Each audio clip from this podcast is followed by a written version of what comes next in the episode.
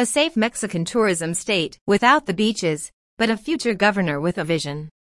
In 2018 the Honorable Gabriela Ibarra, Vice Minister of Tourism for Zacatecas at that time, had a message for eTurbo News, saying we are the new happy place to visit in Mexico, untouched, safe, and with a lot of history and good food.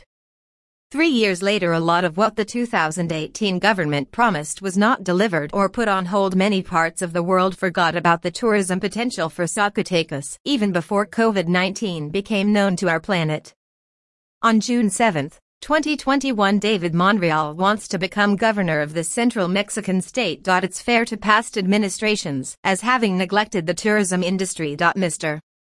Monreal however may be the shining light on the end of the tunnel after COVID-19 to make tourism and safety a new level of importance for the prosperity of the state of Zacatecas.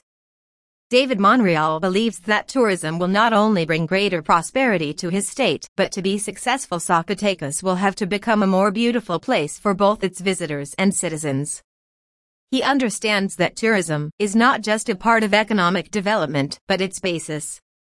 Monreal strongly believes that there can be no tourism without security and therefore has committed himself to develop tourism police.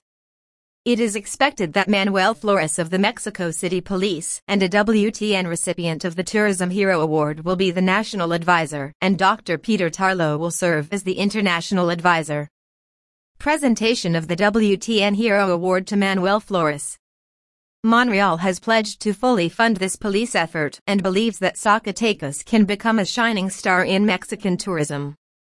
To show this, Mr. Monreal's top advisor is a tourism hero by the name of Manuel Flores. Manuel Flores is the chief of the Mexico City Tourism Police and created the department. He is now working on establishing a national tourism police department. Manuel created a sense of tourism security for the city of Acapulco and then moved on to Mexico City, where he has influenced not only the city's mayor, but also has become an important personage on the national scene. In working with Dr. Peter Tarlow, tourism expert for the Travel News Group, the driving force for the great improvement in tourism security is Manuel Eduardo Flores.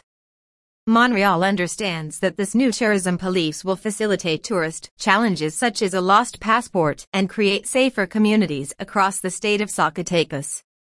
Government candidate David Monreal sits with Dr. Peter Tarlow. Dr. Peter Tarlow of Safer Tourism is currently in Zacatecas and has been giving speeches explaining the importance of this initiative and working with Manuel Flores to create a new and safer Mexico.